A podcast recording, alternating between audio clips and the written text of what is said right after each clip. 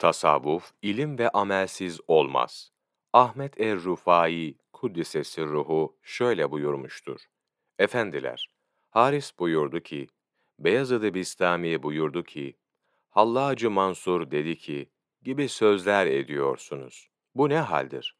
Sizler bu sözlerden önce Şafii dedi ki, Ahmet bin Hanbel dedi ki, İmam-ı Azam dedi ki gibi sözler söyleyiniz. Önce kesin ve açık olan kulluk muamelelerinizi sıhhate kavuşturunuz.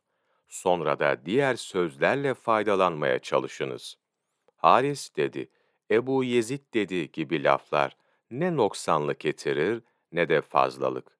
Şafii buyurdu, Malik buyurdu gibi. Onların fetvalarını aktarmaya başlangıç olan bu misilli cümleler, yolların en kolayı, mesleklerin Allah'a en yaklaştırıcı olanıdır. Şeriatın sütunlarını ilim ve amel ile güçlendiriniz. Sonra da ilmi hükümlerin ve amellerdeki hikmetlerin derinliklerine himmetlerinizi yöneltiniz.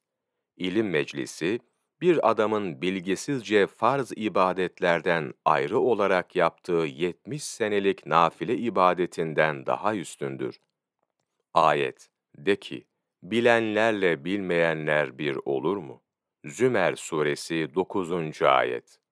Tarikat şeyhleri ve hakikat meydanlarının süvarileri sizlere diyorlar ki, alimlerin eteklerine sarılınız. Size felsefeye dalınız demiyorum.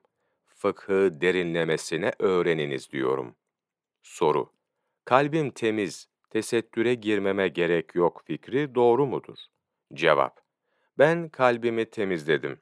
Başörtmek, İslam'ın şartı değil diyerek tesettür emrinden muaf olunamaz.